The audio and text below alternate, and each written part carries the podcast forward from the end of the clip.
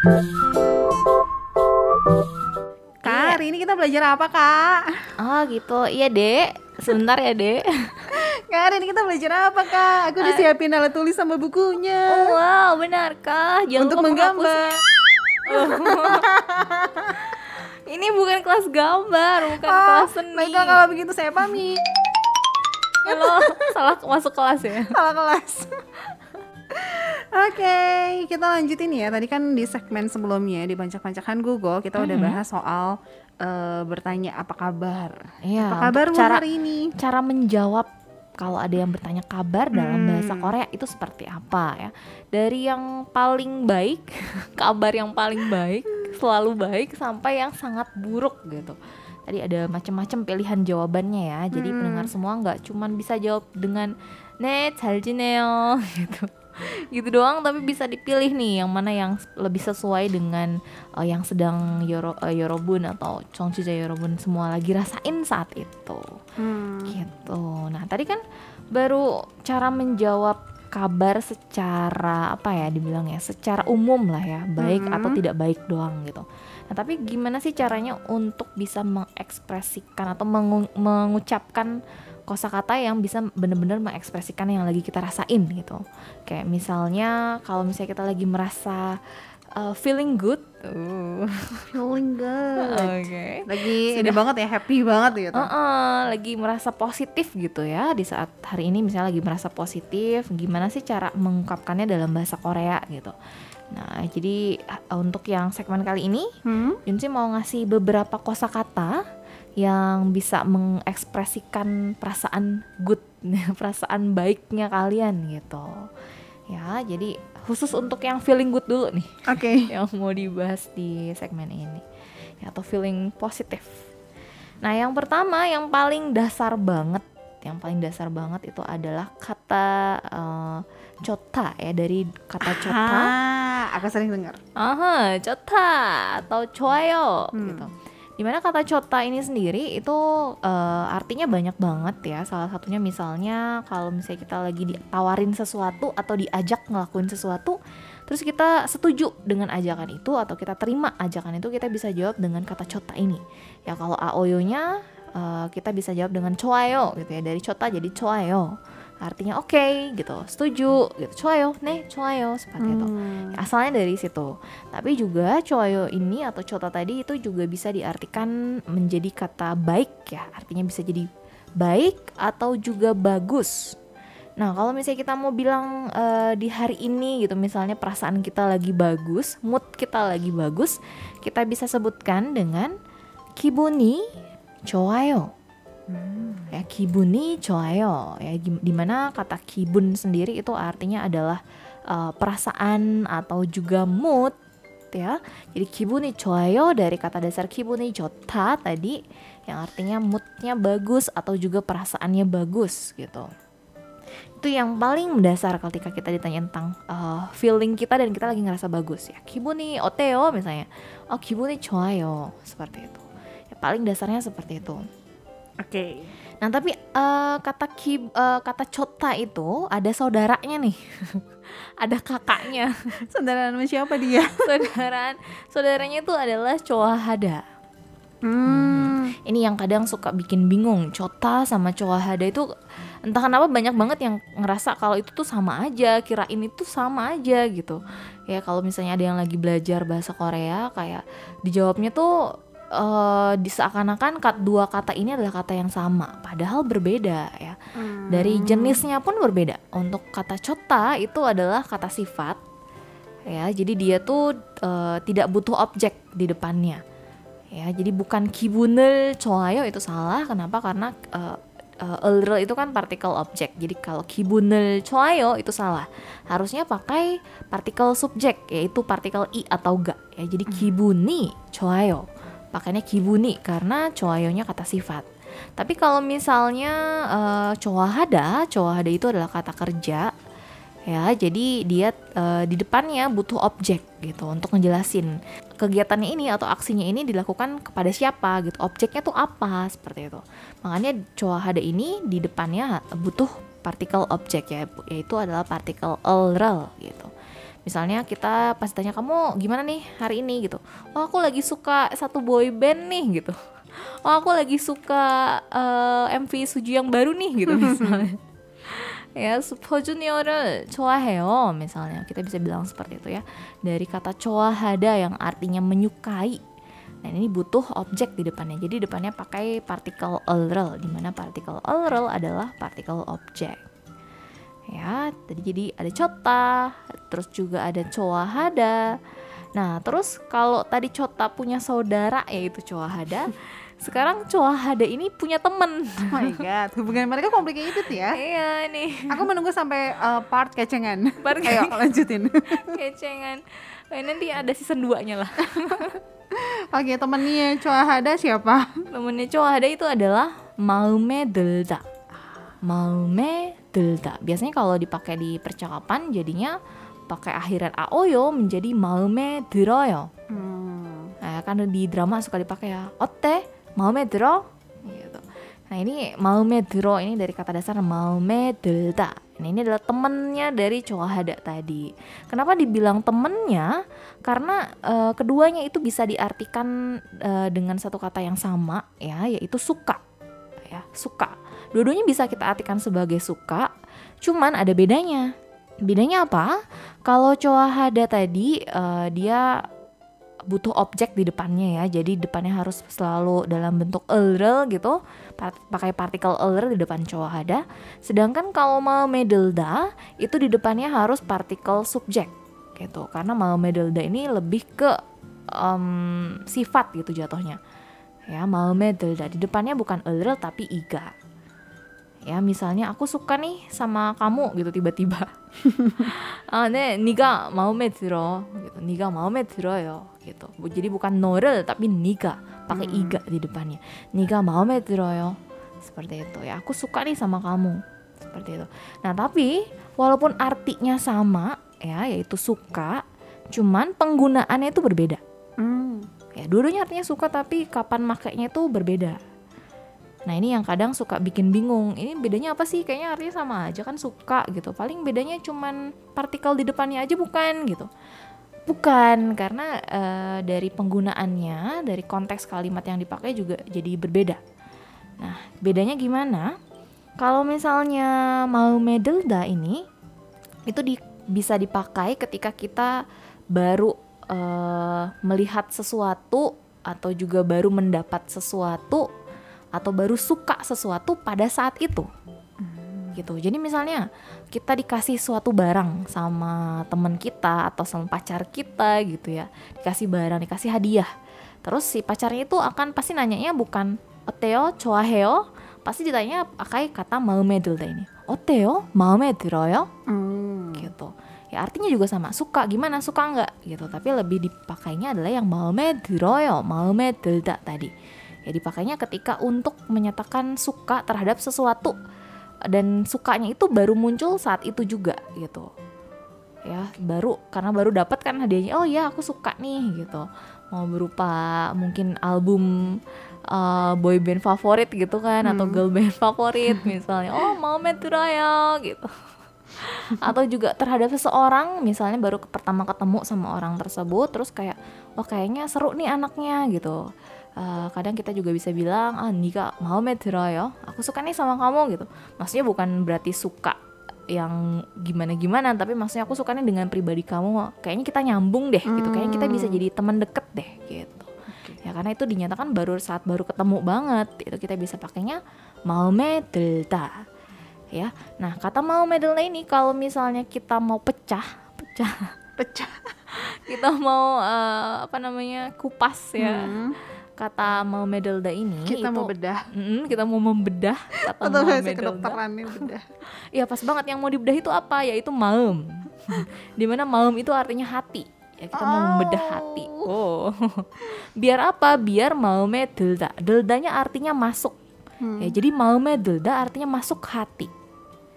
Gitu ya. Jadi maksudnya masuk hati tuh kalau misalnya kita baru dapat suatu apakah sesuatu itu bisa em, menyenangkan hati kita? Apakah bisa sampai masuk ke hati kita gitu? Hmm. jadinya kita merasa suka merasa senang gitu.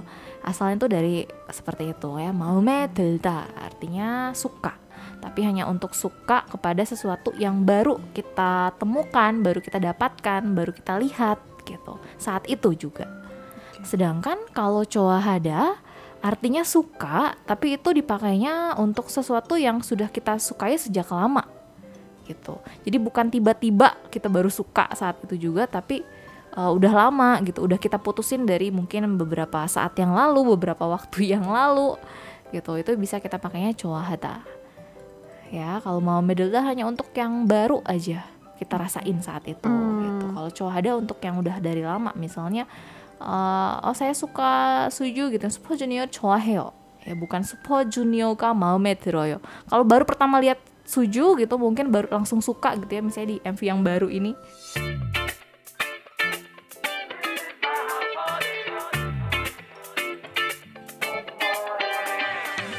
kalian promosi banget ya aku ya Dasar kamu elf. Oke, okay. ya contohnya gitu lah yang paling gampang hmm. kan gitu. Jadi kalau misalnya ada yang sebelumnya mungkin bukan elf tapi baru pertama kali nih lihat MV-nya Suju, terus baru pertama lihat juga langsung suka gitu kan, terus hmm. langsung ke pengen kepoin Suju gitu. Nah itu kita bisa bilangnya Shippo mau Maume yo gitu ya tapi kalau misalnya yang kayak uh, aku gitu kan yang sudah jadi elf dari lama itu lebih bilangnya lebih cocoknya pakai choaheo. Shupo hmm. junior choaheo. Kalau mau medelda iga mau medelda. Kalau choahada elrel choahada. Seperti itu. Ya, ini kadang-kadang suka pada bingung soalnya. Kayaknya sama aja bedanya apa sih hmm. untuk mau medelda dan juga choahada? Hmm. Iya itu baru tiga nih yang untuk menyatakan sesuatu yang positif atau juga yang bagus, yang baik ya. Nah terus selanjutnya untuk menyatakan uh, perasaan yang baik atau bagus itu kita juga bisa pakai kata shinnada. Shinnada.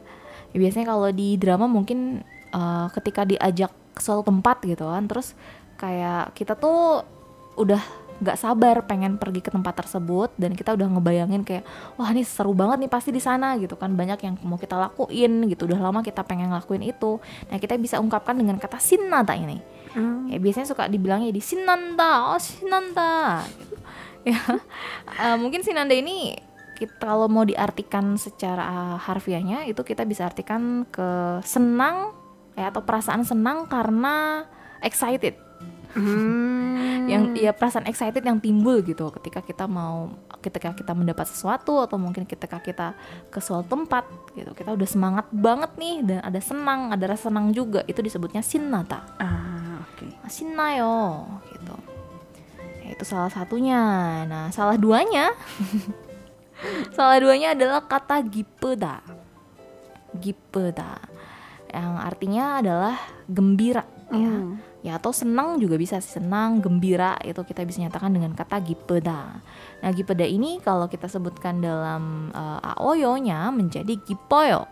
Ya gipoyo nah ini mungkin contohnya kalau yang udah sempet nonton uh, salah satu variety show-nya Suju yang baru tetap ya.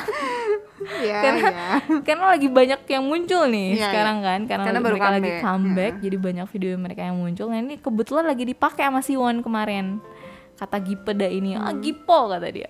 Gara-garanya apa? Gara-garanya ceritanya uh, Sujunya lagi ngumpul di, di domnya mereka yang dulu ya Terus? ngumpul di satu dom gitu uh, semuanya ngumpul terus habis itu mereka uh, mau sweet gitu untuk mutusin siapa yang nyuci piring siapa yang beres-beres uh, setelah mereka makan gitu.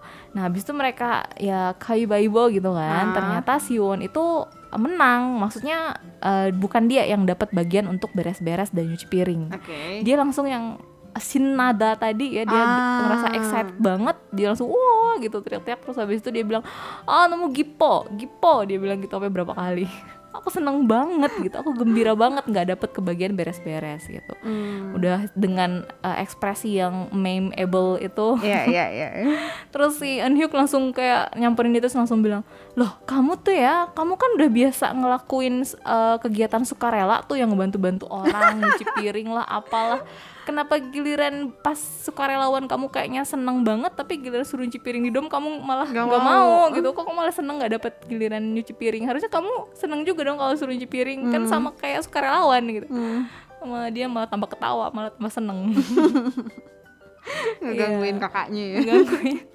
Iya makanya di situ dia bilang ah gipo, nomu gipo gitu, saking senengnya gitu. Jadi gipoda ini bisa dipakai ketika kita merasa senang atau gembira ya, gipoda atau gipo yo. Terus selanjutnya, nah ini biasa dipakai ketika kita bertemu dengan orang ya. Bisa orang baru atau juga orang yang mungkin teman lama kita atau orang yang sudah lama kita kenal tapi baru ketemu lagi nih. Terus hmm. kita ngerasa senang karena pertemuan itu kita bisa bilang kata pangapta ya pangapta ah ini juga aku sering dengar. Mm -mm, hmm. atau bangkawoyo nah. bangkap semita gitu. Biasanya diawali dengan kata manaso ya manaso bangkap semita manaso bangkawoyo di mana kata manaso itu artinya adalah karena bertemu.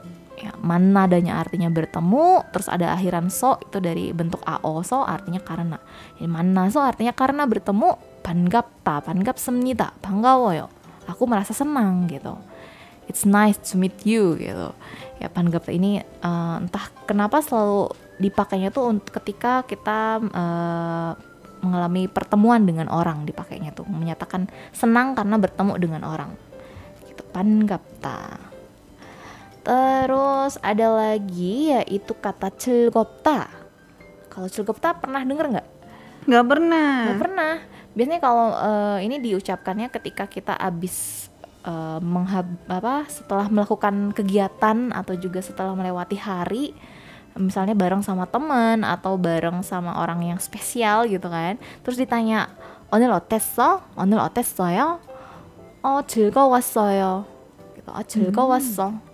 Gitu. Nah, itu dari kata dasar 즐겁다 yang artinya eh, menikmati gitu Hmm. menikmati oh aku menikmati ini atau misalnya ketika kita mau berpisah sama teman kita yang habis kita ajak pergi tadi terus kita mau makasih makasih ya hari ini menyenangkan hari ini eh apa aku menikmati hari ini Hmm. itu kita bisa bilang 고마워요 오늘 너무 즐거웠어요 Berarti lebih ke ini ya, lebih ke kayak abis abis pergi gitu, terus atau eh, ngomong ke temennya gitu kali ya? Eh, Iya. maksudnya ngomong ke orang yang bareng-bareng perginya gitu. Jadi Uh-uh. eh, apa ya? Bentar ya. Sebagai Menyusun. sebagai oh, gitu sebagai apa ya disebutnya feedback gitu Ah, lah ya kalau mungkin bahasa Inggrisnya kayak thanks for today ya. gitu. Ah, iya betul thanks for today Bahasa ya Inggrisnya tapi belakangnya ya. jadi Singlish nih Grace, Grace. ya, maksudnya thanks for today gitu. Ah, makasih untuk hari ini ya. Hari ini menyenangkan gitu ya. Ah. Fokusnya tuh ke menyenangkannya ini gitu. Oke. Menyenangkan atau aku menikmatinya maksudnya. Ah, ya ya ya ya. Itu kata 즐겁다 tadi. 오늘 너무 즐거웠어요. 오늘 너무 즐겁다 gitu ya dasarnya. ya di mana artinya sebenarnya bisa juga kita artikan sebagai menyenangkan hari itu menyenangkan gitu. hmm. ya secara nggak langsung juga bisa diartikan kalau kita menikmati ya menikmati kata celgupta ini oke okay. lalu ada lagi yaitu pudetada pudetada nah pudetada ini diawali dengan uh, sang biap yaitu huruf B double ya pu-nya jadi bukan pakai uh, huruf yang bunyi P gitu, tapi pakai biap double gitu. Pu-nya ini lalu det-nya ini pakai bacim siot atau uh, konsonan akhir huruf S gitu. Pudetada, pudeteo. Nah, pudeteo ini biasanya dipakai ketika kita merasa senang dan haru sekaligus. Gitu. Ya misalnya eh, kita merasa bangga terhadap hasil yang kita dapetin gitu atau misalnya kita dapetin sesuatu misalnya juara hasil kerja keras kita gitu ya hmm. atau juga hmm. kita ngelihat orang yang selalu bersama kita mendapatkan uh, hal baik gitu kita merasa senang sekaligus terharu kita bisa bilang dengan menggunakan kata ini yaitu pudet hata namun pudet teo aku senang haru terus juga bisa dibilang bangga kali ya aku bangga nih dengan hasil ini gitu pudet teo hmm. oke okay. nah yang terakhir yang mungkin udah pada tau lah kata yang ini yaitu hengbok kata. Hengbok kata. Uh, iya. Uh-huh. artinya apa kalau gitu? Eh, hengbok kata. Hengbok ya? Iya, happy. Happy. Ya, seneng. Uh -uh, bahagia ah, tepatnya. ah iya bahagia. Uh -uh, bahagia. Hengbok kata. Hengbok ya ini kalau misalnya sudah merasa puas banget sudah tercapai yang kita inginkan bukan mm -hmm. cuma terharu lagi pasti kita ngerasa bahagia yaitu hengbok kata ini Seperti itu, hengbokeo. Ya, ini biasanya eh, artis-artis Korea atau idol-idol Korea tuh seneng banget kalau misalnya ada yang nanyain gimana perasaan dia hari ini, apakah an- kamu bahagia hari ini gitu. Karena jarang-jarang ada yang nanyain kayak gitu. Jadi kalau mereka misalnya pendengar mendapat kesempatan nih, dapat fansign mungkin dengan idolanya gitu ya, mau Hmm. lewat fit call atau misalnya nanti bisa ketemu langsung, mungkin bisa ditanyain tuh, "Opa, 오늘은 행복해요? 행복하세요?" gitu. Ya mungkin dia jadi lebih kayak ngerasa Oh dalam banget nih pertanyaannya Apakah kamu hari ini bahagia? Sudah bahagiakah kamu hari ini? Gitu. Itu bisa pakai kata hengbokada Oke. Oke ya jadi itu eh, kosakata kosakata yang bisa dipakai untuk mengekspresikan ya eh, perasaan senang kita atau perasaan gembira Hmm. atau bahagia kita tadi.